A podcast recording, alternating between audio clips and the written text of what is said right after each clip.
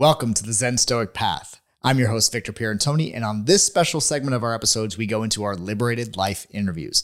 And for today's guest, we have Marcus Aurelius Anderson.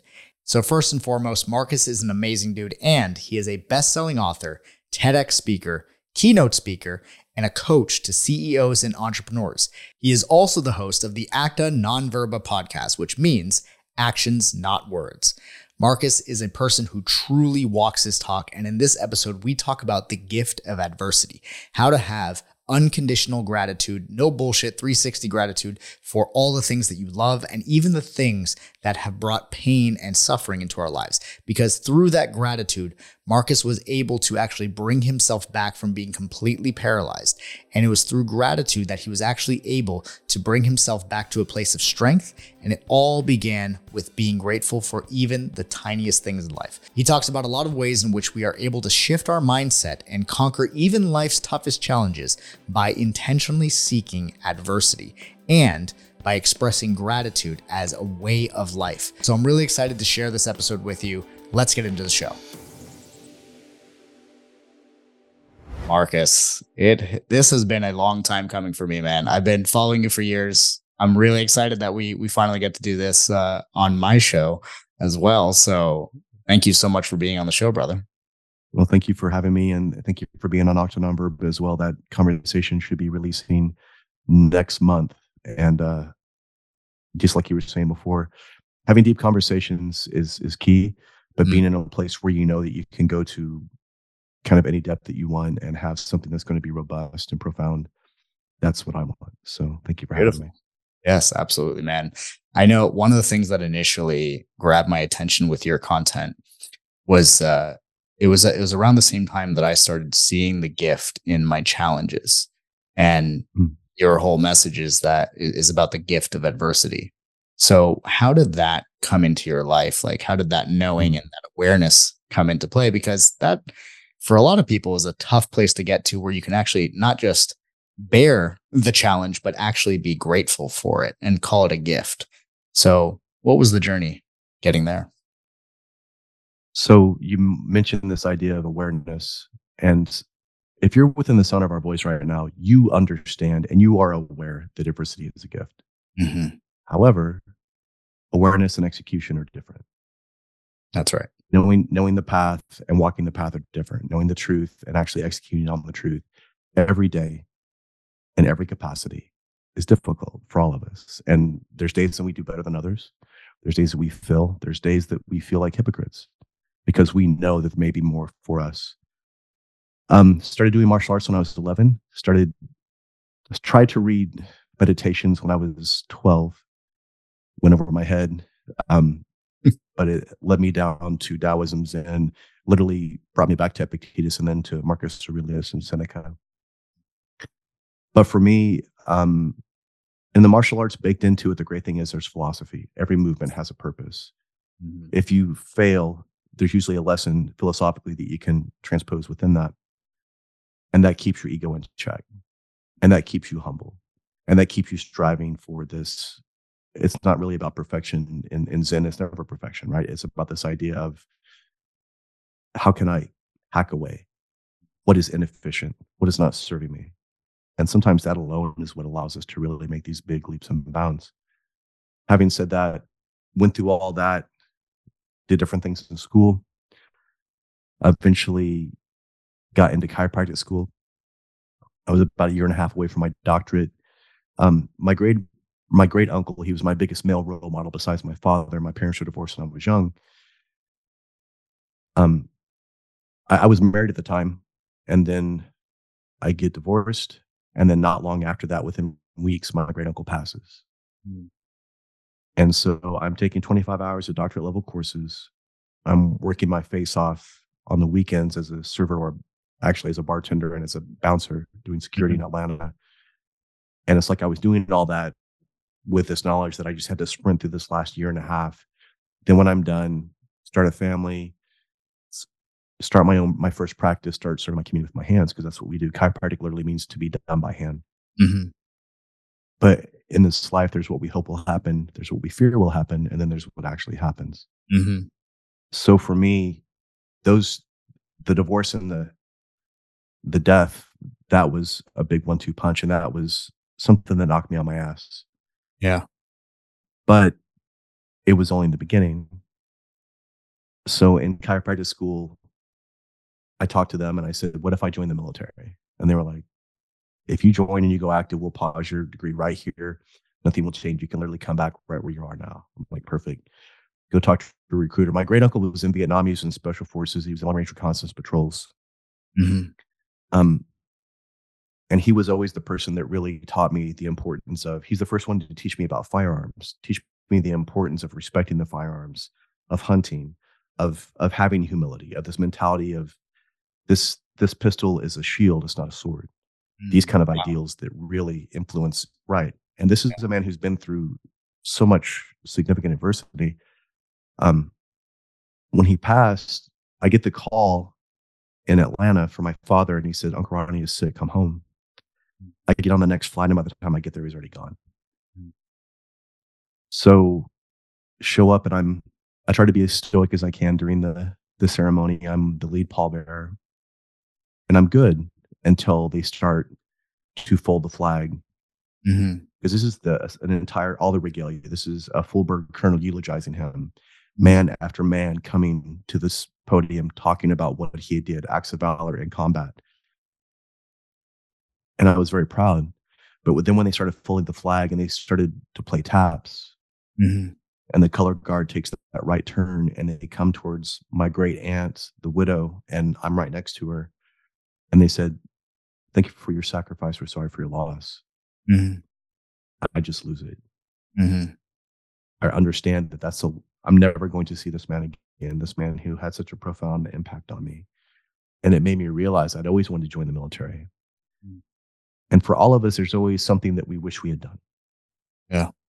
And that was the thing. I always had an excuse. Well, I'm in school. Well, my wife doesn't want me to do it. Well, this, well, that. Mm-hmm. I'm out of excuses now.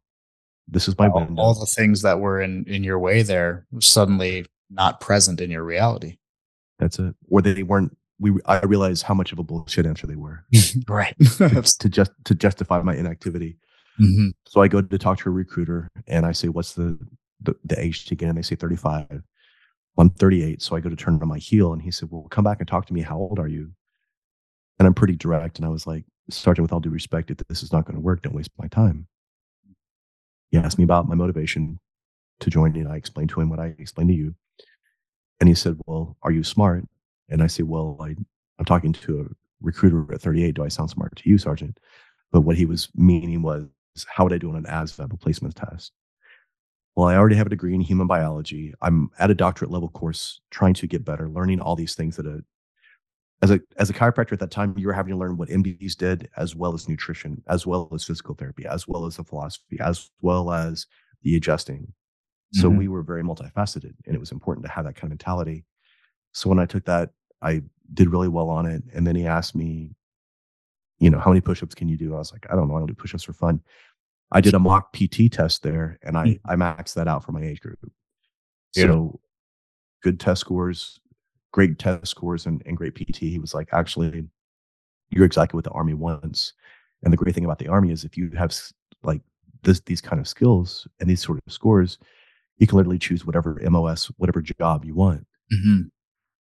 And he's like, you already have a degree. We can put you through OCS, which is Officer Candidate School. And I was like, no. I already know what I want to do. He's like, great. What do you want to do? And I was like, infantry. And he literally laughs in my face and not for a short amount of time. Mm-hmm. And he can see the look on my face that I'm not laughing. And he's like, Anderson, you don't get it. You can do whatever you want in the Army. And I said, Sergeant, you don't get it. If I don't get this, then I'm going to walk. And he tries to explain to me that I could get, I could be an officer. I could get the security job. I could get all this training on the Army's dime. I could get the top secret clearance. I could get all this stuff, mm-hmm. do my 4 years, and then walk into the civilian sector and have this job and all this stuff kind of set up. I was like, I don't want to do that. And I explained to him about my great uncle. And I said, listen, if I went into officer candidate school, would I be an officer in the infantry? And he's like, actually, no, that's like the top 0.3% in the infantry, in the military, they get to that position. And he said, and there would be a lot of things that would have to happen for you to get there. And I said, okay. My great uncle was a master. He was the very top in the enlisted. And I said, well, I could just go enlisted, right? And he goes, you want to enter the infantry at 38 years old, mm-hmm. enlisted, go through infantry school, go through basic, go through boot camp, go through airborne, and then just go with the unit. And I said, would that give me the opportunity to go to Ranger School to drop an SF packet and all these things? He said, well, yeah, that'd be your best shot. And I was like, let's do it. Mm. We go back and forth for about half an hour. And finally, he was just like, got the waiver and slid it over. He's like, hey, man, it's your life. And he's like, and he said, I'll see you tomorrow morning for MEPS, which is military end processing. Mm. And it's an all-day process. And he's like, hell, you'll probably go to MEPS tomorrow. And they'll find some reason to not let you in anyway because you're so old, you know, busting my chops. And I was like, okay. And 6 months later, I'm in infantry school in Fort Benning getting yelled at by guys younger than me, competing against guys that are half my age. Mm-hmm. But we have to put ourselves in situations continually where we don't have an option of bitching out, essentially. Mm-hmm. So when there's no other choice, the choice is simple. So once I signed that contract, no matter what else happened in my life, in 6 months, I have to be at that place. I have to have all this stuff done. And now I'm completely committed. There's one level of commitment total, right? Mm-hmm. So for me, once I'm there, once I'm getting yelled at, and once it's the first, and it's 4 months for what we did. We went through, it was basics, but actually basic is built into infantry school, built into advanced individualized training, all this other stuff. And in that place, you understand the dichotomy of control. And the fact that in this moment, I voluntarily chose to not have any control. Every moment of my life in those 4 months was dictated by the military, my drill sergeants, whatever it was. So if that meant that we went to bed at 1 a.m. and we woke up at 3 a.m. with a fire drill and we just had to go outside and just happened to have to do burpees for an hour, then so be it. Mm-hmm. That's really fascinating. The idea of putting yourself in a position like that purposely. And it relates to this idea that I talk about quite a bit with clients as well as talk about with myself in reflection, which is in life, there will be challenges. Like there's no doubt about that. It's inevitable. So there's a very big difference between you deliberately and intentionally choosing your challenges versus life choosing them for you and kind of like spinning the wheel of fortune, like which one are you going to get?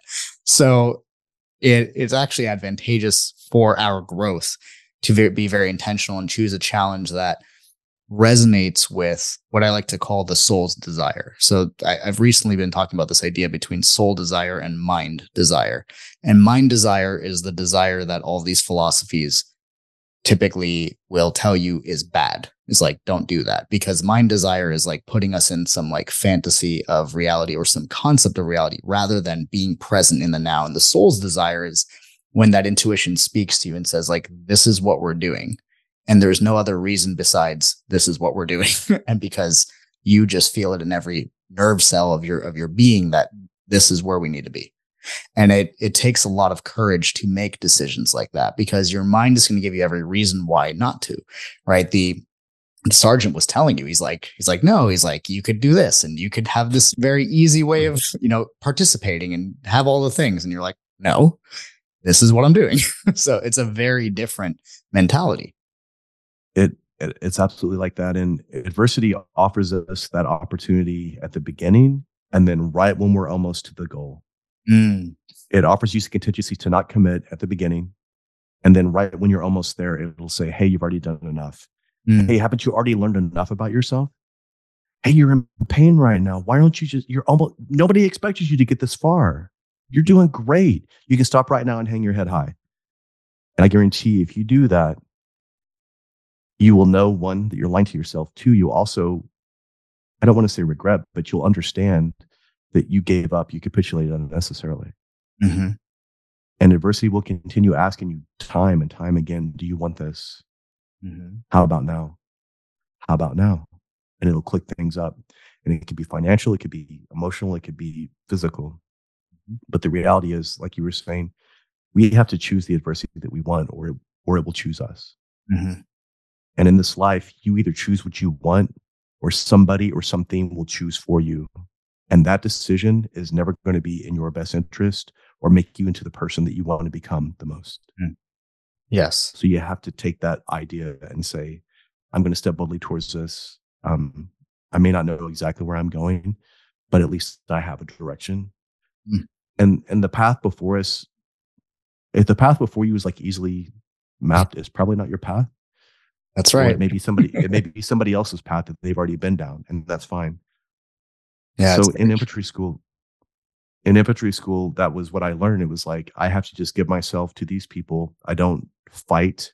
I don't say, why are we doing this? I don't say this is stupid. I don't say we haven't gotten any sleep. I don't say any of that stuff because it's not going to serve me. Mm-hmm. And this is in 2011, back when the infantry was still challenging.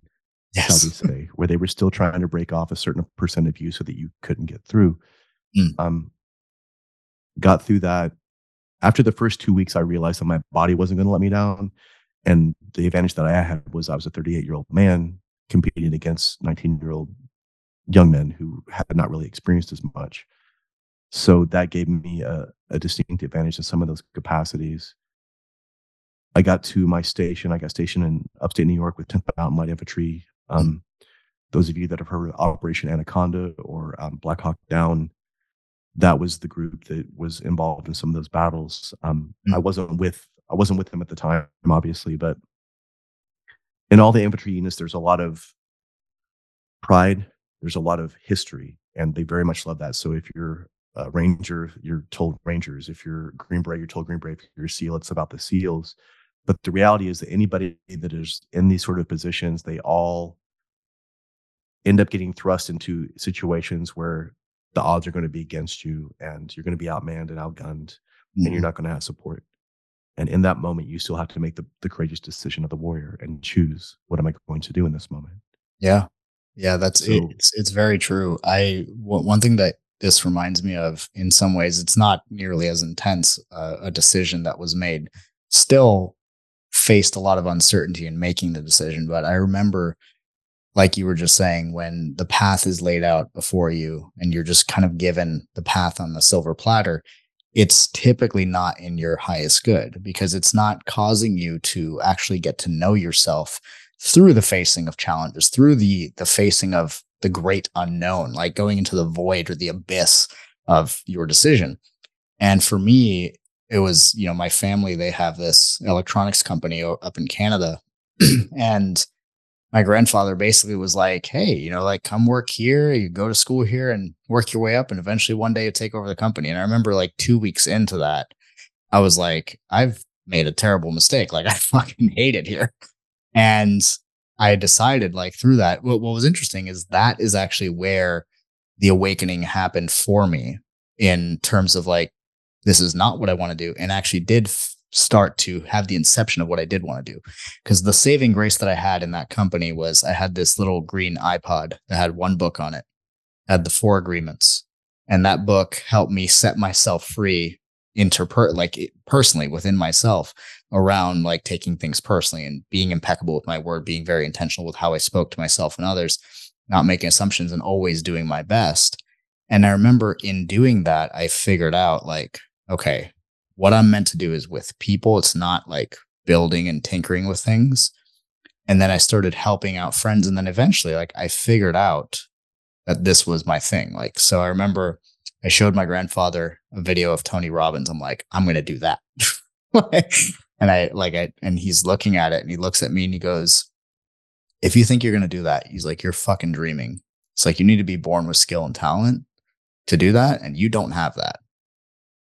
And I just looked at him, and I'm like, thank you, because now I'm going to be one of the best in the world at this. And that was a very uncertain, unpaved path, especially for someone like myself who didn't have any of the experience to be saying the things that I was saying to him in that moment. Yet right. There was this knowing, very similar to, like, I'm sure the knowing that you had in that moment, that this is what I'm doing. And that's it. Like, this is what I feel called to be. And there's this almost like this harmony that takes place within you, where you feel like right place, right time, everything happening right now all at once. And you know, in those moments of decision, those are what are going to shape your life. And like you said, if you don't decide, life, someone else, circumstances, events will decide for you. And then you can deal with that adversity. But that adversity is one in which that is not nearly as rewarding, not at first, at least, because I feel like we've all made mistakes in that way. But right.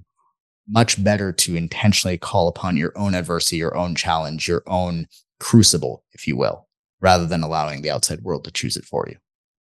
That's it. And the reality is there are two ways to deal with adversity, correctly and again.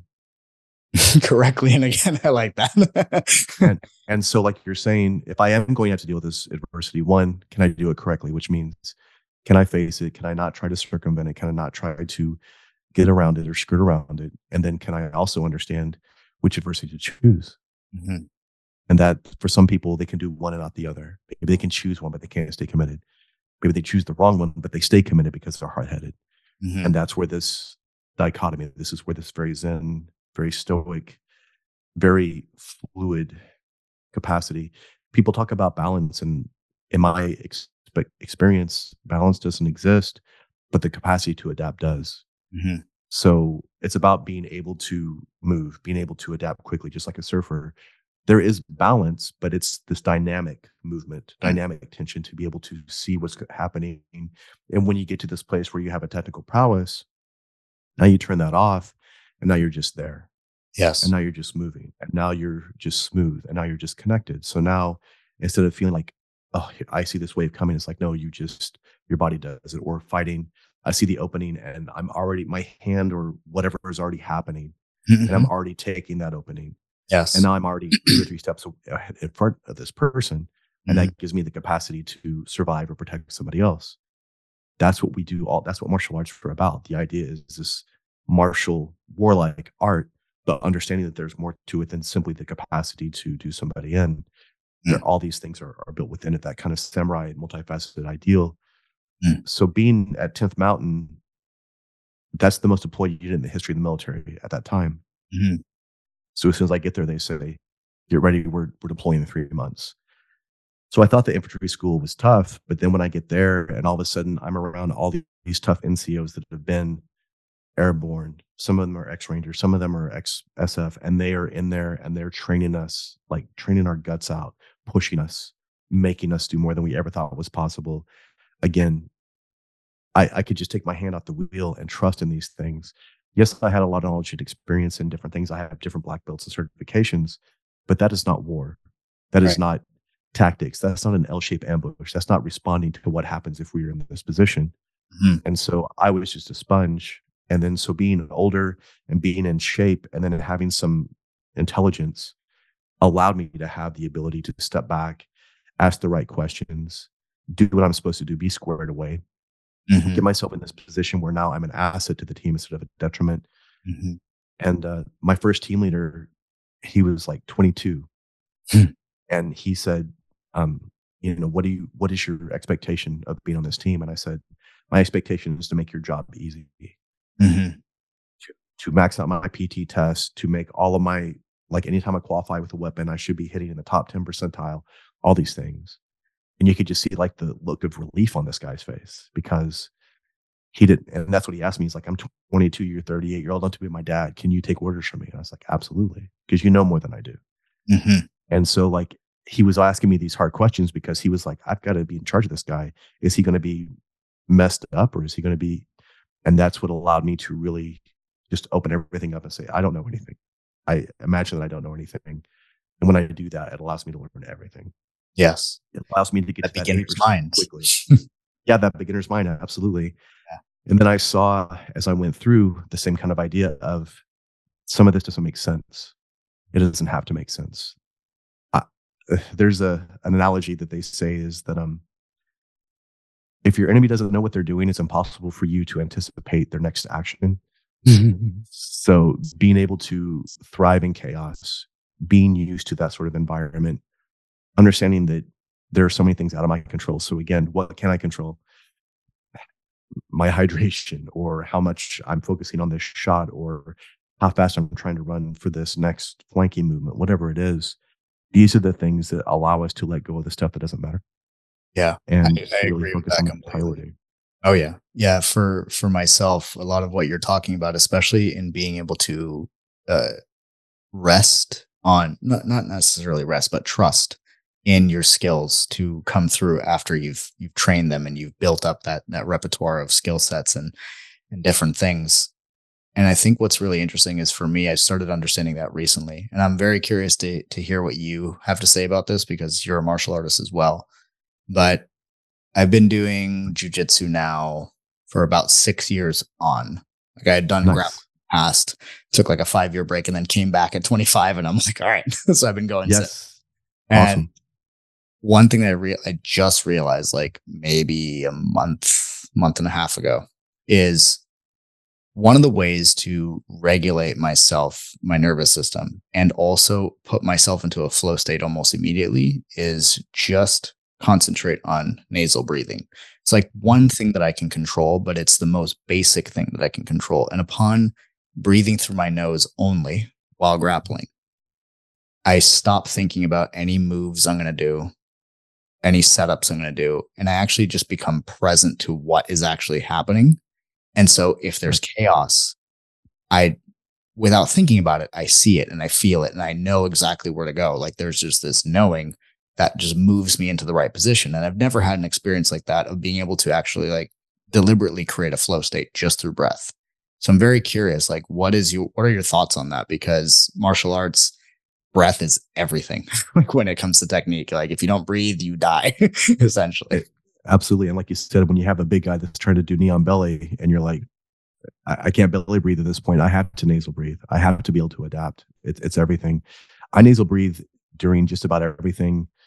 Even when I run, even when I did David Goggins 4x4x48 challenge, nasal breathing is the thing that allowed me to continue running 4 miles every 4 hours for 48 hours. And I did it fasted.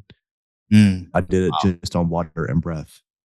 Wow. And I was doing it to raise money, but the thing that got people's attention was not eating.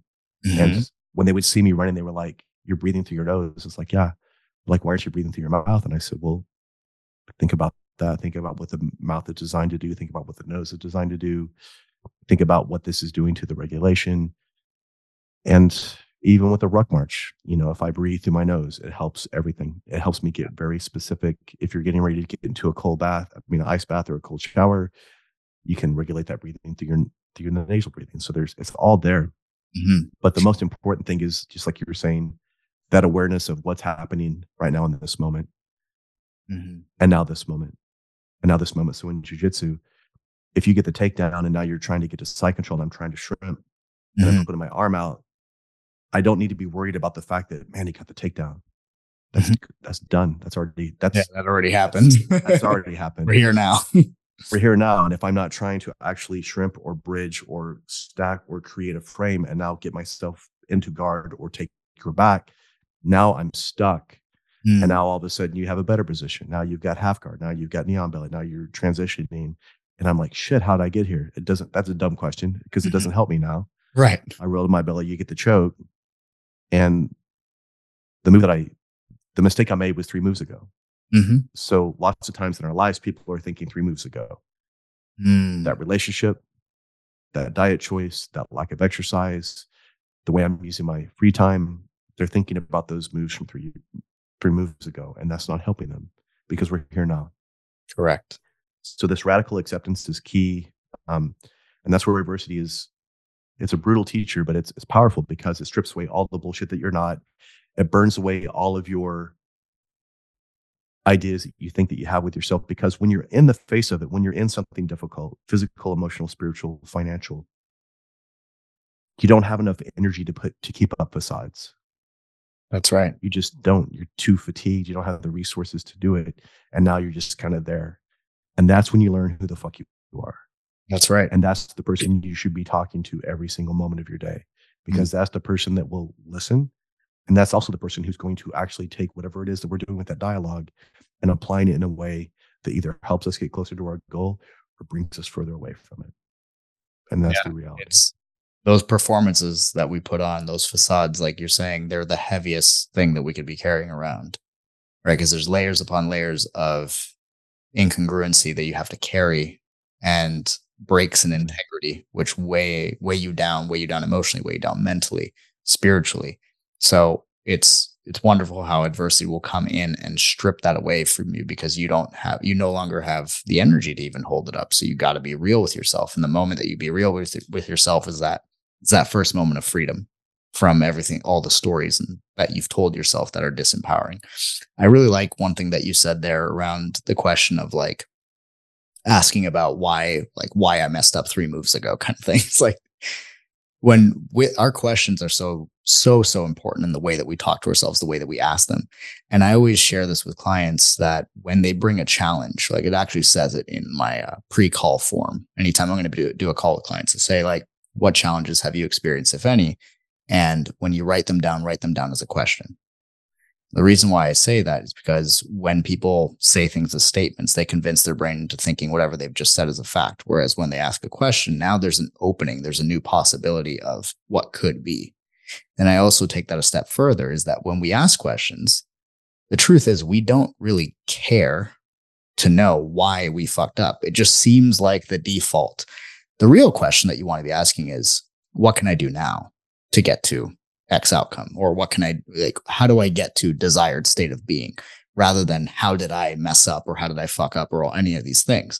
So I think it's fascinating for you. What are some questions that you ask yourself in moments of challenge, or questions that you ask yourself to essentially reinvigorate a state of energy if you're going through something tough?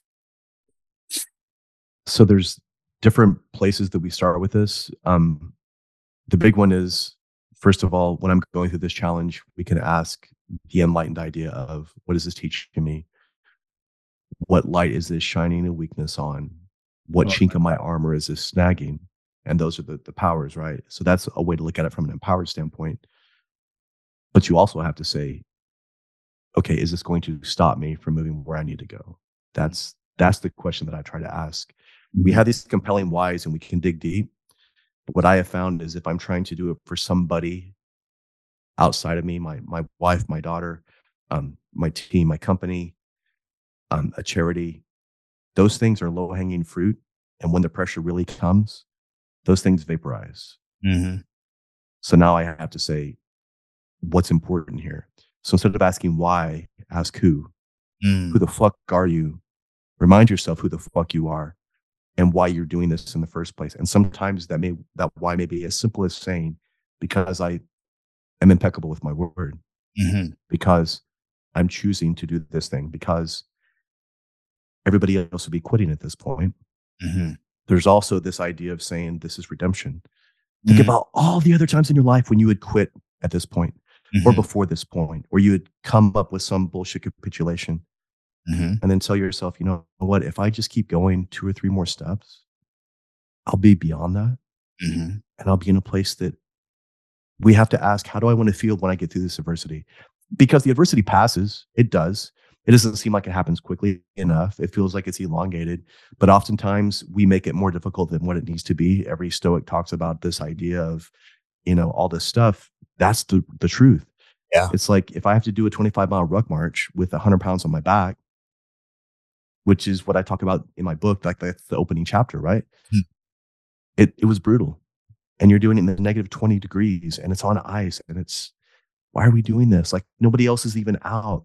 But we're the infantry. That's what we're supposed to do. We're supposed to be able to be dropped out of an airplane 20 clicks away from a target.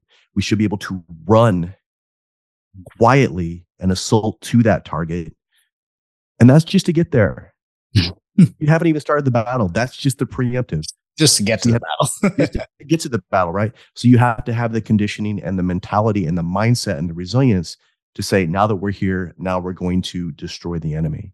Mm-hmm. That's what we have to think. But oftentimes, if I'm worried about clicking my line on before I even jump out of there, man, it's too late. Like, all that stuff needs to be kind of built into us.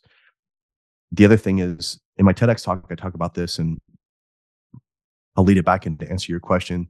So when I'm at 10th Mountain in 2012, I rupture a disc in my neck, and I'm paralyzed from the neck down. And I'm told, so I flatline on the table when they send me to the hospital. And they say the good news is you get to live to tell the tale. The bad news is this is what you're going to be left with. You're going to be like this, paralyzed from the neck down for the rest of your life. Mm. And 2 days later, I turned 40. Mm. So I've put all of my belief into this one basket, this one singular path with everything that I have. And I'm like, now what the hell do I do? It's like, and I went through the 5 stages. I was very angry. Mm. I was in denial. I thought I could walk it off. Mm. And being in that place is disempowering. It's a victim mentality. So being in that place and just understanding this is what's happening. I can't just let this go away. I was thinking within the first, because I was in the ICU for a week recovering. And I was like, well, you know, maybe tomorrow or maybe later on today or whatever. Mm-hmm. And then as it continued and they got me and they brought me back to the base, it was like, oh shit, like this is real. Mm-hmm. And this is what my life is. And then I was like, why the fuck is this happening to me? I'm a good person. Like, why is the universe or God or whatever you believe in doing this to me? How did I pull this in? And it's like, man, the only meaning that adversity has is the meaning that you assign to it. Mm. Yeah. But it's almost impossible to see the gift of adversity while you were in the heat of that adversity. Correct. You have to process it. You have to go through it. You have to get beyond it and have enough hindsight to be able to look at it to where you feel safe enough to process. Mm-hmm. And many people either don't get to that point. If you would have seen me in the bed, if you'd have walked in and said, hey, Marcus, adversity is a gift when I'm paralyzed, like I would have called you every name in the book and spit on you because I couldn't actually throw a punch. Mm-hmm. Because in that moment, it's impossible for me to see it. And even at 40, like I had read all these books, mm-hmm. all this philosophy. I understood all this stuff. I could regurgitate quotes from other people and I could take this paraphrase and I could plug it into a Zen idea or a Stoic idea or a Taoist idea or any of this stuff. I could absolutely do that. But that doesn't help me when I'm the guy in the bed. Right. All these words just sound like flowery bullshit when you're the guy that's there and it's like, this is my life. And it's like, if it's endurable, then endure it. Stop complaining. It's like, well, fuck you. You're not the guy here. Yeah, you're not the one who can't walk. Right. Yeah, you don't have skin in the game. Mm-hmm. And I had been athletic my entire life. That was something that I just, in some ways, took for granted. Mm-hmm. And now I can't even, I would have to have a caregiver for the rest of my life. Mm-hmm. So I'm completely dependent on somebody else. Being in that place, it makes you reevaluate everything and it makes you question everything. Again, you're thinking 3 moves behind. Mm-hmm. But being in that place forced me to, and I was in that place for 4 months. And being in that place and being forced to sit with it, for all of us, the biggest wisdom that we can gain from ourselves is through adversity. And if we have the courage to stay in it, that's when we learn. For most of us, we're like a child that touches a hot stove and we want to get away from it. Mm-hmm. But when we do that, we lose the opportunity. So if you can be courageous enough to examine the wound while it's open. And for me, I wasn't courageous, but I didn't have any other choice. I had to sit with this. Mm-hmm. Yeah, you have no choice but to literally sit with it. Literally lay with it. So yes. They would come in and they would turn on like Netflix, and eventually I was like, just turn it off and just turn the lights off, just let me have this time. Mm-hmm. And they eventually let me do that, and I went through anger, denial, all this stuff, regret. Finally I got through depression and into acceptance, and I was like, okay, no bullshit, if this is what it is, and it is, what does my life look like? What can I do? What can I control? Again, breath, right? Going from sympathetic to parasympathetic, breathing.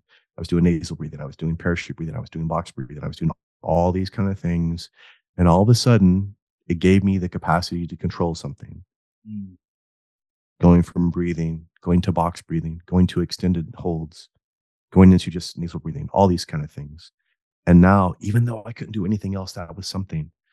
And that was something that I was able to control. I wasn't a victim to this thing. I wasn't a reactionary kind of ideal to this thing outside of me. Mm-hmm. And again, I'm not on a phone. I'm not on social media. I can't do any of that stuff, right? So this was the time when it allowed me to unpack everything from the trauma of what I just went through. And I want to address trauma. We all will have some sort of trauma, but Just because somebody doesn't do what we want does not mean it's a trauma. Mm-hmm. Just because life doesn't go as we want it to go, that doesn't necessarily mean it's a trauma. Mm-hmm. I thought about the trauma of my injury, of my divorce, all the way back to my parents' divorce as a young man, and looked at all these things like this long string with little knots in all these areas that were important. Mm-hmm. And then I started trying to figure out, okay, I'm here now.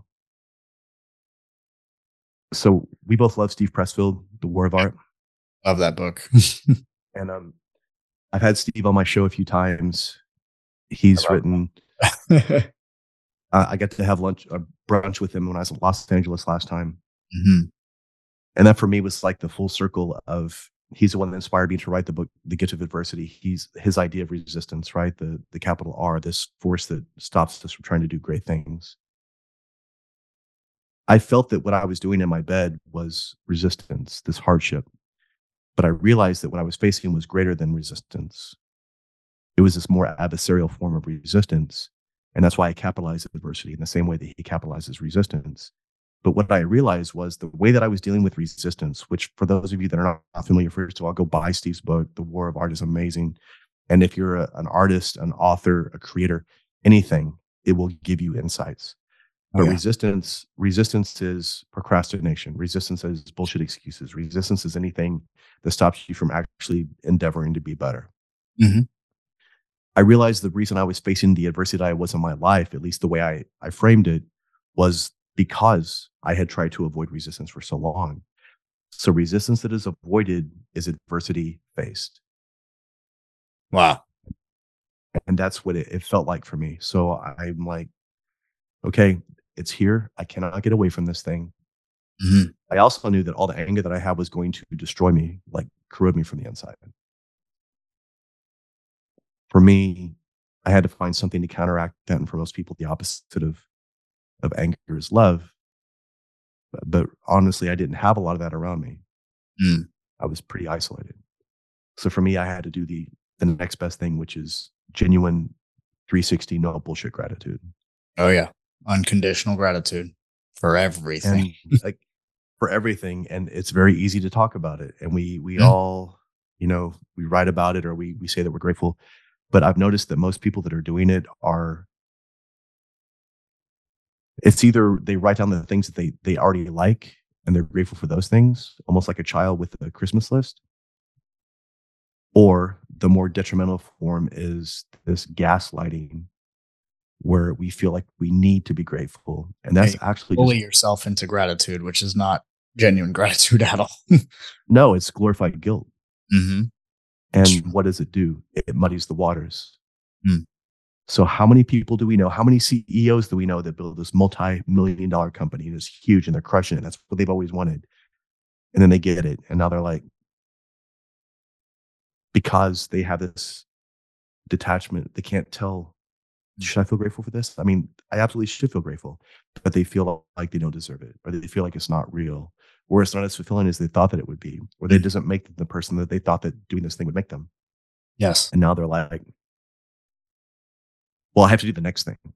No, mm-hmm. No. Like, this is when you should actually be stepping back and figuring out why the hell you're doing that. Mm-hmm. And then more importantly, what would winning look like for you? Like, they don't even have a clue other than trying to push this thing. Meanwhile, there's other spheres in their life, like their relationships or their physicality or their spirituality or their own edification, that fall by the wayside. And now they are at the top of this mountain alone. I have a client that is very successful, divorced, and now they're in this place where they don't know if people that approach them romantically, potentially, mm-hmm. see them, or they just see the successful entrepreneur, this rich person, and now they're even more guarded, and now they're even more pulled back. So they close up more and take more of the joy out of life by doing so, right? The joy that is like literally right there, but they can't experience it. They're afraid to grasp it. And then when they have that side that's like dammed up, and then they have other people that are essentially yes men, mm-hmm. it's impossible for them to have a true north and understand what's really going on. There's no grounding. And so that's what we do as coaches, right? Like, sometimes what I say is not what they want to hear, but I can at least, again, because I've been through these things, I can, we see it in other people. Mm-hmm. You see it. If you have the skill or if you've been through it, you can see it in somebody else. It's the same way criminals can recognize other criminals. It's the same way police officers can recognize a person that's a criminal. Mm-hmm. It's the same reason why they say game recognizes grain, like what, you know, whatever you want to say, but we recognize that. And we do that, once we are into that, now we can be very aware of it. So the people I talk to, and they're like, they're going through all this adversity. They do it, but then they don't understand that they're creating more adversity in the process of trying to circumvent what they're facing currently. Yeah. Well, so it has this compounding. Yeah, it's this compounding interest. So we have to be aware of those things. Mm-hmm. For me, the true gratitude that I found was, in my opinion, okay, this may sound crazy, but to me, genuine gratitude means you can be happy that something happened to you, even if it doesn't benefit you, because you know that it benefits others. Mm-hmm. So for me, they kept pushing our deployment back to Afghanistan. And in my mind, this would have happened, this injury would have happened no matter where I was on the planet. So had I been in Afghanistan, mm-hmm. because at that point I was just given a team. I'm a team leader now. So mm-hmm. I'm responsible for these 5 guys. If we were there, for every 1 man that's injured in combat, it takes 2 to pull him to safety. So if we'd been outside the wire in a hot zone, my team would have had to cover down another team, another battalion, another squad. There would have been a Chinook that would have had to come in and get us med back, right? Mm-hmm. And if you see any war movie, those are huge targets, right? That's right. So when I looked at that, what I found was, I wasn't grateful that I was injured, but I was so grateful that nobody else was hurt. Yes. I was so grateful because there were 60 other people whose lives would have been put in harm's way. And I understand that. Like, we put ourselves in danger. We understand that when we signed the contract. But mm-hmm. to me, I had to find something, anything to be really grateful for. Mm-hmm. And for me, that was it. And I remember actually saying, almost like I was outside of myself, I remember saying, wow, I'm lucky. Not that I was lucky, but I was just grateful that nobody else was hurt. Yeah. And that, in my mind, was probably the first time in my life that I actually had genuine 360 noble bullshit gratitude. And like, I break down, I start crying. And now I'm grateful for the people that take care of me. I'm grateful for the bed that I'm in. I'm grateful for the room that I may never leave. Yes. And that was the cornerstone. That was the beginning. That was the real no bullshit. Nothing else mattered, because in that moment I could breathe. I could have that choice. I could decide. And once I made that single decision, about a week later, I started getting a little bit of feeling back on my left hand. Mm-hmm. And this is where it gets crazy. Once that started happening, I started getting a little bit of feeling back on my right hand. And all of a sudden, man, I had hubris. It's like, see, I knew it. I knew this, right? And once I started having that arrogance and that hubris again, because as soldiers, as warriors, we kind of have to have a little bit of a chip on our shoulder to go out there and do the things that we do. But yeah, it has its function. It does. I mean, it's pragmatic for better or for worse. Mm-hmm. Having said that, when I got back into that place, I just stopped improving, and I actually began to regress. And I actually, within 2 weeks, got back to exactly where I was before. And the only thing that had changed was the way I was looking at it, the way I was seeing it. And I've seen a million different things, and we understand physiology, neurology. I've heard some people say, well, obviously they misdiagnosed me. Some people say it's a miracle. Some people say, well, maybe that would have been what happened, irrespective of what was going on. I could have been in a coma for those months, and then maybe that would have happened. I don't know, maybe. Mm-hmm. But all I know is that doing what I did is what allowed me to begin to the process. So when I got back to that place of rock bottom again, and now I'm pissed off and I'm a victim and now I'm mad, I went through the 5 stages again, but more quickly, because I'd already been down this road. I stopped looking at the street, the steps, the things I did 3 moves ago, and said, okay, no bullshit. If I'm here, what can I do? Went back to those things.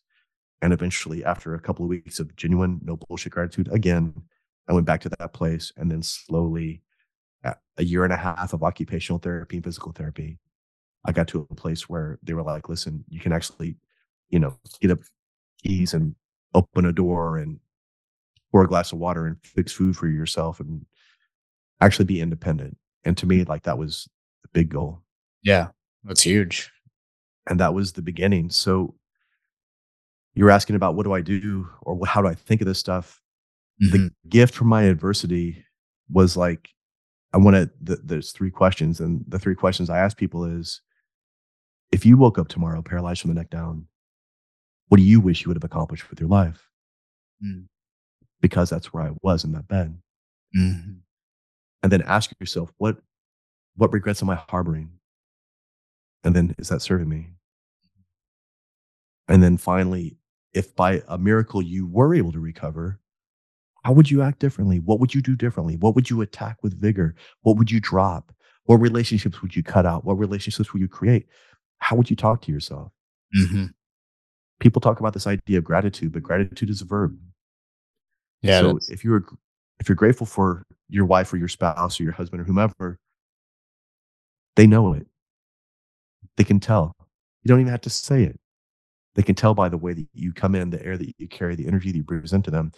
And if you guys don't believe this, when somebody walks in the room and you feel all the air suck out of it, or when you see a person that comes in and they're pissed off, absolutely. They don't have to say they're angry. They don't have to say they're mad about something, but you can just tell. It's obvious. Yeah, you can feel it. You can feel it in the room.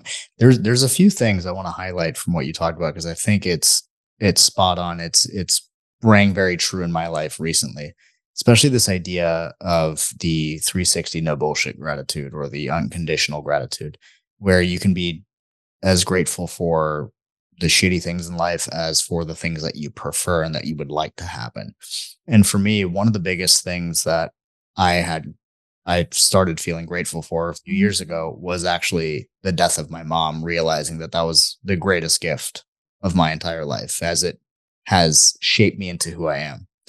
And as I've been practicing this gratitude, this style of gratitude, it had me realize something very interesting, which is I don't teach gratitude to clients and students or talk about it on my podcast because I think it's the right thing to do, or because I think I'm morally superior for being grateful.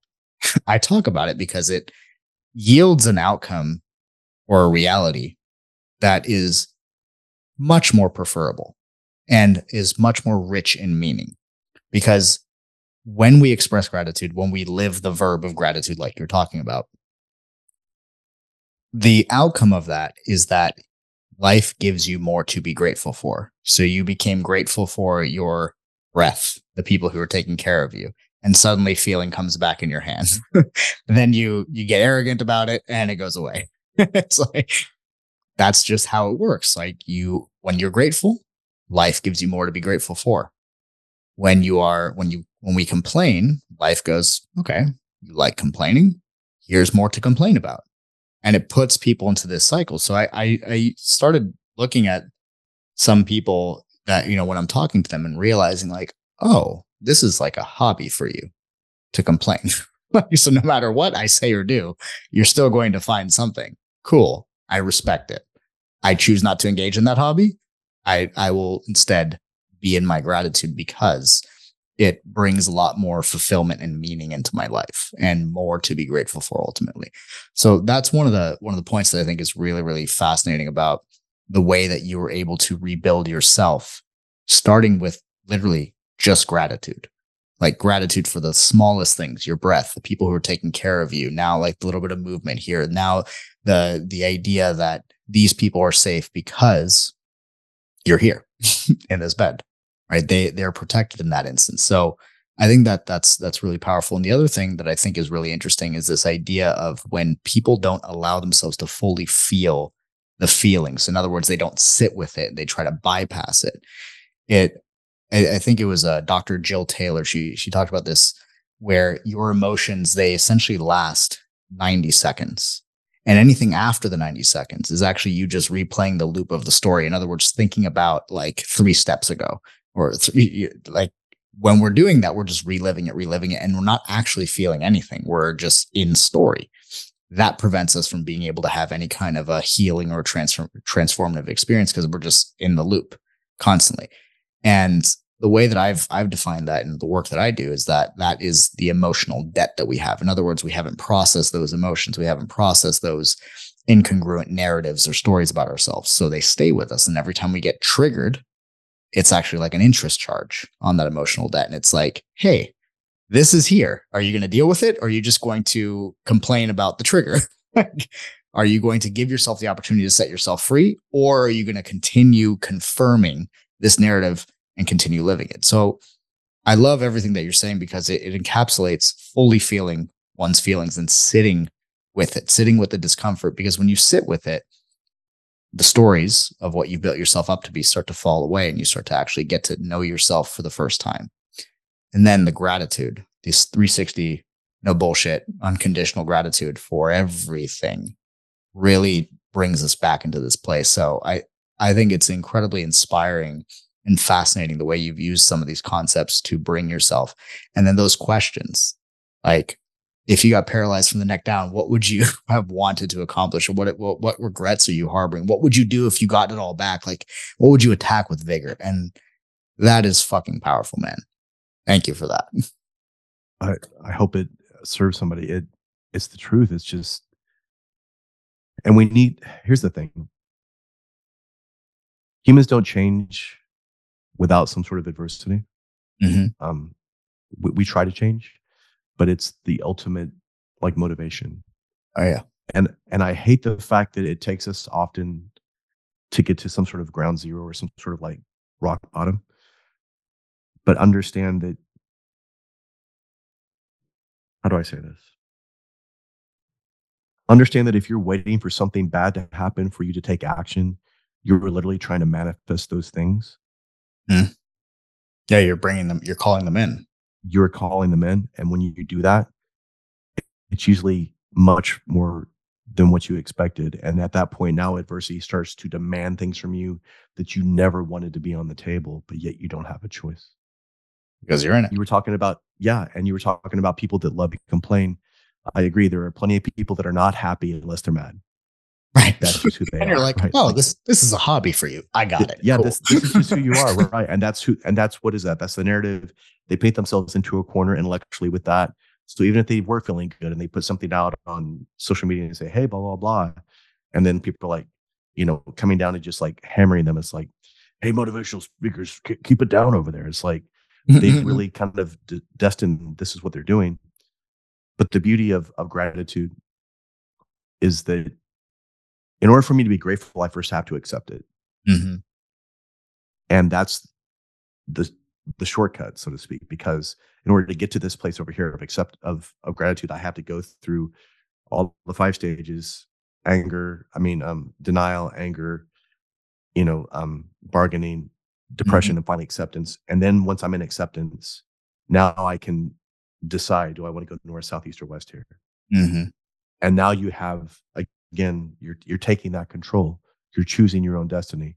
That's right. If we don't do that, then again, we're continually, like you said, well, this person did that, or this person said this, or I was triggered by this. It's like, if you're waiting for a life that does not have something that pushes back against you, one, that's not the kind of life that you want, because you live in this very sterile environment that was completely boring, and you would bitch and complain that there was nothing different. Mm-hmm. Or you would be in this environment where it was so mundane and pedestrian, like Groundhog Day, where you would bitch about the fact that you had the luxuries that you currently have. Oh yeah. So the people that I find that are bitching the most about what they have in their life are the ones that don't actually appreciate what they do have. Correct. So if you're bitching about not having freedom, well, that tells me that you're not exercising a lot of the freedoms that you do have. Mm-hmm. It's very true. Yeah, there's one thing I'm very curious to your perspective of. So the whole movement of the work that I'm doing now is transforming into something new. And it is this idea of serving from an overflowing cup. And ultimately what that means is, when I think about the example that you used earlier about the really successful business person who can't seem to feel gratitude for what they've done. And like, they're like, oh, okay, I guess I just got to go start the next thing. So this idea of serving from an overflowing cup, it is to fill one's cup emotionally to the point where it's overflowing so that you can't help but contribute to other people. Like, the natural result is that you just do. It's the whole living a life where you are truly putting your mask on first and filling your own cup, emotionally speaking. And oftentimes what I've noticed is that when people go into desires of the mind, which are typically desires that they've adopted that are not genuine to them, but they think they should want this. Like, I should want the fancy car. I should want, you know, the multi-million-dollar corporation where I'm running everything and like being like the top dog. A lot of people I find adopt these shoulds in terms of their desires rather than like what genuinely nourishes their soul. So what I'm curious about is, for you, how do you fill your own cup, emotionally speaking? Like, how do you show up in the world in a way that, because I know I can tell by the person that you are and by our conversations that you have ways of doing this. And I have mine, and I think they're very unique to each individual person, but we all have ways of really filling ourselves up so that we have something to give. So what do you like to do to fill your own cup, so to speak? So the Zen concept, I love that, first of all. And here's what I would like to say before we address the specifics. So I can either get a larger cup, mm-hmm. right? A lot of us don't have that luxury, or a bigger plate. I don't necessarily want to do that. Mm-hmm. Here's the way I look at it is this. I want the contents in my cup to be so condensed mm-hmm. and so strong and so powerful that it allows me the luxury to overflow, so that I don't have to pour an entire cup's worth onto a person or a thing or a movement or an environment. I can just do like these small droplets mm-hmm. and still maintain myself without feeling like I'm pulling away from that. Mm-hmm. And if you are trying to steep tea, what we have to do, we put the best quality tea bag that we can in there and we put it in the cup. And then what do? We wait, right? We sit and we wait, and we allow it to strengthen, to get stronger. I'm not trying to stir it. I'm not trying to add stuff to it. I'm not trying to shake the cup. I'm not checking it on every 5 minutes. I'm just allowing that thing to steep. Mm. If we can sit with our emotions, sit with what really matters to us, sit with what our true priorities are, not the things that we claim to, like you said, not trying to chase these external things that other people are doing, whether it be a shiny object, whatever that is, by actually pouring into my cup and letting it condense and get really powerful, I realize, one, that what comes out of me is much more profound, much more impactful. Mm-hmm. More importantly, it allows me to enjoy that process even more, so it builds in more of this aggressive sort of patience towards what we're trying to work towards. For me, we talked before we hit record.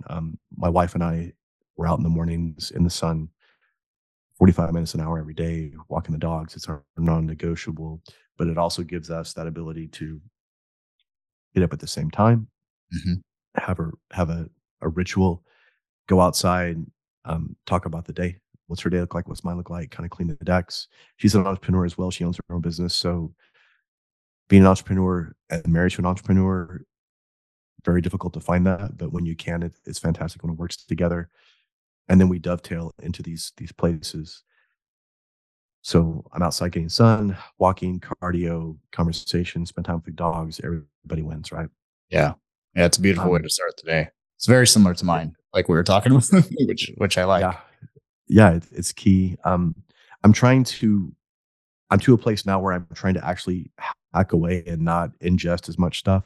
Mm-hmm. So instead of listening to a bunch of podcasts or a bunch of other content, I'm actually either trying to read something by hand, mm-hmm. manually, analog, mm-hmm. And actually just be completely present and understanding and accepting it. I talk about Acta Non Verba, right? It's Latin for actions, not words. In today's society, so many people they think that more is better. Mm-hmm. But you and I understand that anything in excess becomes its opposite. Yes. That's just the reality. So if more money, more information, more food were the answer, we would have a society that has six-pack and they'd all be multimillionaires. And that's clearly not the situation. Correct. Yeah. It's fascinating. I love your metaphor with, you know, the steeping of the higher quality tea and like the steeping of these higher quality experiences and sitting with them, especially like moving from like an audio way of ingesting a book into going back to like a paper book.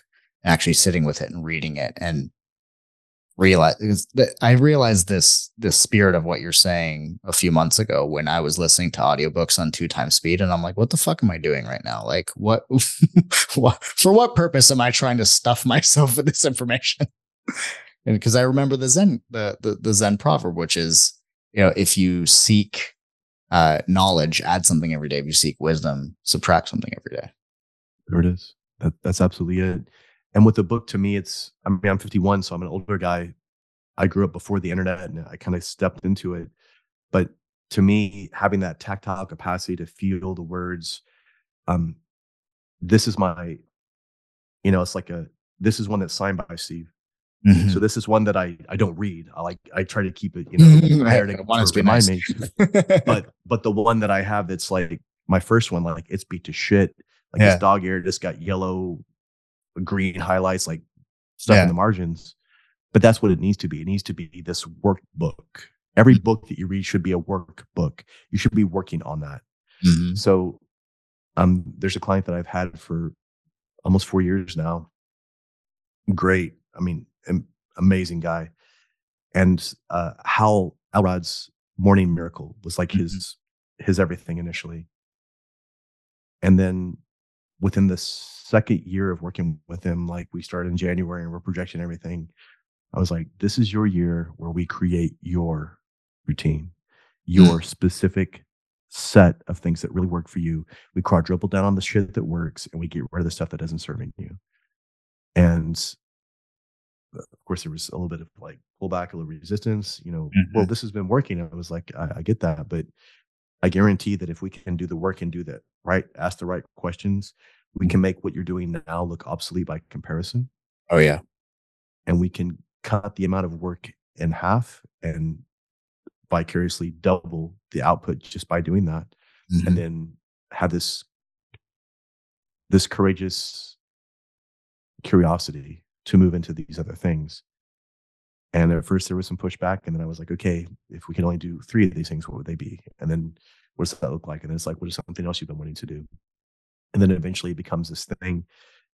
I'm 51, so I talk about, you know, phases and seasons of our lives, but there are phases and seasons of everything that we're doing. So you have to understand that you may have this sprinting mentality for like 2 or 3 months.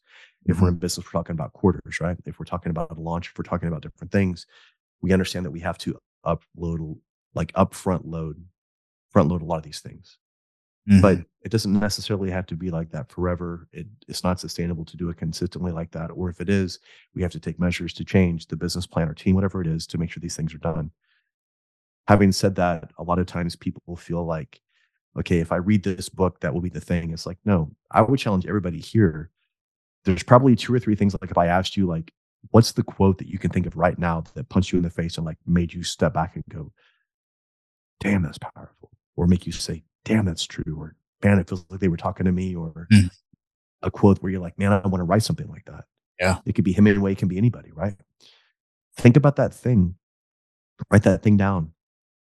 In the morning when you wake up, before you pick up your phone, write that thing down. Say it out loud. And then say to yourself, okay, throughout my day, how can I see adversity as a gift? Where are these opportunities? And then at the end of the day, remind yourself of it, go to sleep, forget about it, do that for a week. And in that 7-day time, you will have more knowledge, more mastery of that skill. It's like doing an armbar. Mm-hmm. Once you know how to do an armbar, you see it everywhere. That's right. So the idea is now you start seeing this idea of, again, everybody wants to be grateful when things are good, but when things are bad, now all of a sudden, this is not what I want. We get to be grateful for adversity long before it arrives. Because if we do not have this mentality and this skill set affixed to us beforehand, it's too late. That's right. I can't hope to learn Uma Palata in the heat of a roll if I'm not really sure how to do it. That's not the time where it's where that learning is going to come through. It's too late at that point. This reminds me. There's so the way that I practice this, I actually ask the exact same question every single day, and I ask it when things are good, when things are not good. I ask myself the question, how did life come to be so perfect? Why is life so perfect? And by asking that question, it presupposes the belief that life is perfect. But because I ask, now I'm training my mind to look for all the evidence to prove that to me. And so I asked that. Yeah. I asked that as my way of practicing the unconditional, no bullshit, 360 gratitude. Because it's all perfect. It is. And if nothing else, like you said, it gives us ownership, and it gives us this. They always say nobody's coming to save us. Mm-hmm. And that's the truth. What I found from my injury is the moment that I stopped waiting for somebody to come save me is when I found the strength to save myself. That's right. And you will never get there any other way. Buddhism, anything, they talk about this notion of nobody can walk the path for you. Nobody can do the work for you. Mm-hmm. And the reality is, even when you get to a place where you have a breakthrough, like you take care of one adversity, that's like the superficial one. Mm-hmm. There's like all this other stuff. And the other thing is, we are all going to go through hardship. We are all going to go through unchosen adversity. Just make peace with that. Just acknowledge it. If you're on a path and you don't encounter adversity, don't be surprised. You should be surprised when you're not facing adversity, because it's like, oh yeah. Yeah. I get chills when you say that, because to me, that's one of the reasons why I believe I've incarnated as a human being, why everybody's incarnated as a human being, because it's not that, oh no, I feel sad. Oh no, I feel angry. It's no. I get to feel all of these things. I get to feel sad. I get to feel angry. Because I don't know if you've ever done this experiment. Maybe you have, but it was inspired by Alan Watts. But if I ever thought of myself as like, what would I do if I were God? If I were eternal, omnipresent, all powerful, everything is certain all the time, probably get bored and want the opposite of all those things. So maybe I come back as a sensitive, impermanent organism, just trying to figure it out. So I get to feel all of these things. I get to have the adversity, because if I were some eternal being, I wouldn't get to have that. So I get to have it now. That's it. And the way that we conduct ourselves in the heat of adversity is an indication of how we will do everything else. So true. Very true. So if you're a leader and you are not good under pressure, your team will not be good under pressure. If you're the person who does not have grace, they will not have grace. So understanding that, it gives you this higher standard. And I don't mean it in an arrogant way, but I mean that like going through adversity and conquering it once is fine, but understand that it will continue. And knowing that it never gets easier makes it easier. Because now you're just like, this is par for the course. Exactly. Like, this is what's supposed to happen. In the military, they always say that the first plan never survives contact. The first bullets, like Tyson, everybody's got a plan until you get punched in the face. That's the truth. And so people that are spending so much time planning in the military, they call it the 70% rule. And it's like, we have the outcome, we have this, and we plan 70% of it, because we know the last 25 to 30% will change. Mm-hmm. If I'm given a target and I'm told X is going on and we're trying to assault through this, and now the weather changes, that's different. Mm-hmm. Oh, we just got intel, by the way, there's a lot more people there than we thought. Mm-hmm.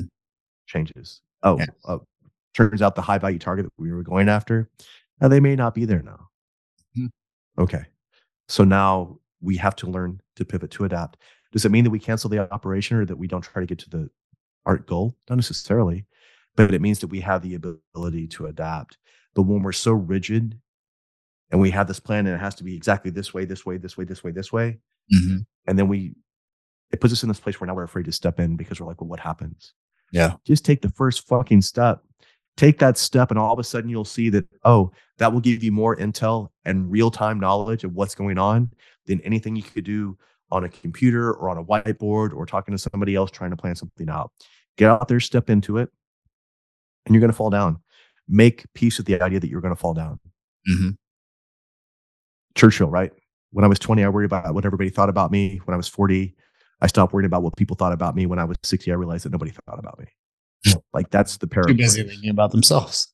Yeah, everybody's self-absorbed, and that's fine. We're all that way, and that's okay.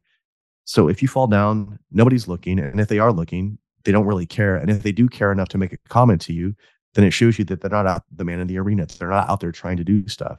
They're in the safe place. That's it. And people like you and I, like the people that I know and the people I've respected and then got to know, mm-hmm. They're not shitting on people. They're not breaking people down. They're not talking about what they've done incorrectly. They're, as a matter of fact, even their own mistakes, they'll tell you about them to help you, but they will never dwell on them. Right. Yeah. They're not seeking a sympathy, but they're showing you like, hey, I've been there too. It's okay. That's it. It's part of the human condition. So if you're in this place where you're not facing adversity, you're in it right now. Mm-hmm. The adversity that you're facing right now is omnipresent, and it's called mediocrity. Mm-hmm. And you're just willfully in this bliss of ignorance. You're living this life of quiet desperation.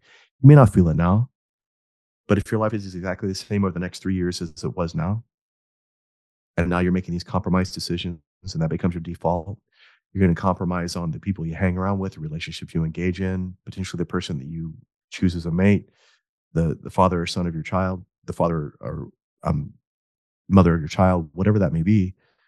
And now you're in this place where, because you made this one decision, this one adversity that you were not strong enough to face, now you're continually having to repeat this cycle over and over again. And every time you face it, it comes back stronger. Mm-hmm. Every time. Have you read Already Free? No, I haven't. You need to check it out. There's an analogy in there where he says it's a Zen practitioner in psychotherapy. Mm-hmm. And he has this analogy, and he said, for so many people, and I think of adversity this way, but it's his analogy. He says, for so many people, they take this hardship and they push it to the side. Mm-hmm. And then they face it again, they push it to the side. But if you do that with adversity long enough, eventually I'm just revolving my entire existence around this singular thing that I'm continually trying to go around. Yes.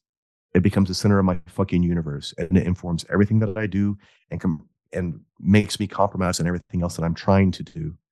Mm. And until I get through that thing, until I face it, until I step into it, I will never, ever go beyond it. And after you've gone through it, you'll look back and you'll say, that wasn't nearly as difficult as I thought it was. Why didn't I do that sooner? Yeah, that's always the reaction that we have in those moments, man. It's so fascinating how that happens, and how if you just face it, if you just embrace what's there in front of you, then you'll have the growth, you'll have the fulfillment. You won't have to keep dealing with it because you've chosen to be present with it. So I got two last questions for you before we wrap up. The first one is, if people want to know more about your work, where can they find you? Where can they check you out and learn more about what you do? Absolutely. Thank you. They can go to marcusaureliusanderson.com. They can go to Marcus Aurelius Anderson on LinkedIn, on Marcus Aurelius Anderson on Instagram. They can find my TED Talk. You just go to YouTube and put in The Gift of Adversity. I'll probably be the first one that comes up. If they enjoy the TED Talk, the book, The Gift of Adversity, is available on Amazon. And I'm a coach is very much who I kind of like to feel that I am. I'm a coach that's a speaker that writes books. My next book, the first book is The Gift of Adversity. The second book is Acta Non Verba. It'll be out soon. And then I'll be releasing the apparel line for Acta Non Verba as well. Awesome, man. And if you guys haven't seen Acta Non Verba, I've got the Zen Circle with the Acta Non Verba with a Latin font. So it's very similar to yours, where it's like, to me, philosophy is simply knowledge that is acquired in different times, in different regions. So we see so many people saying similar things. So to me, if you see enough truth continually overlapping, that's something you should look at, because that's something that's going to empower you. It's not going to have any dogma to try to sell you something. Mm-hmm. And that's the goal. Like, it should empower, and it should cast the chains away from us, not give us something else to be stuck within, mm-hmm. and then arrest our development in those capacities. Very much so. I agree with that. And I'm definitely looking forward to that apparel. I'll be getting some of that merch. Oh, awesome, man. I appreciate that. Yeah, for sure, man. And my last question is, so these interviews, the reason why I do them, and I take them outside of the context of Zen and Stoic, because Zen Stoic philosophy points to liberation, but the philosophy itself is not liberation, simply the mechanism that we use to point towards it. And so My question to you is, what does it mean to you to live a liberated life? To me, liberation is freedom. And to live a life of freedom means I do what I want, when I'm with who I want, whenever, period. Beautiful. So that means I build all the spheres that allow me to have whatever bandwidth, financially, time-wise, spiritually, emotionally, presence-wise, to do those things. If I'm not doing that, then I'm living on somebody else's time, or I'm doing it for something else. And there are times for that. But if you're talking about true freedom, that means I can actually sit down and shut up. I can actually meditate and allow my mind to do whatever it needs to do and get to this place. It means that I have the capacity to pick my wife up and say, hey, let's go to Europe. Mm-hmm. And we can give ourselves that time, have the money to do it, have the freedom to do those things. I love Zen. I love Taoism. I love Stoicism. I love all these philosophies. But like you were saying, my knowledge is informed from those things, but it comes from my real life experience.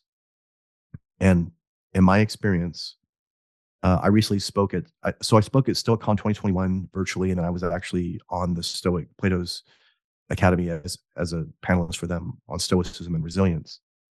But what I find is some people look at philosophy, they don't do this necessarily, but some people look at philosophies like they do to religion.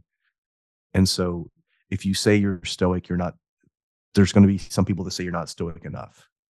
Mm-hmm. And if you say that you're into Zen, they're going to say, well, you're not Zen enough. Or they're going to try to point out these areas where there's flaws. If you look at those areas where there are flaws, it's not the philosophy, it's the person. Mm-hmm. We follow principles, not people, because principles are resolute and people are erroneous, and usually they aren't even aware of it. That's right. So I'm not perfect. I've wrote The Gift of Adversity. I've spoke all over the world on it. I've got the TEDx on it, yet I still face adversity every day. Lots of times it's self-chosen. I'm intentionally trying to embrace some sort of adversity and seek it out to make me better. Mm-hmm. But there are times when it hits me when I don't see it. It catches me off guard. I'm ambushed by it. And I still have to catch myself and step back and breathe and say, okay, where am I at now? What am I going to do now? How am I going to move forward in a courageous manner?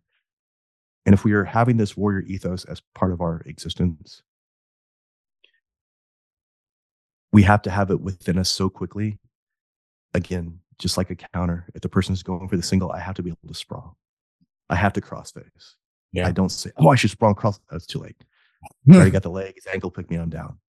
So we have to drill these things. So every moment that we face adversity is an opportunity to work on this skill, whether it be physical, whether it be emotional, whether it be spiritual or financial.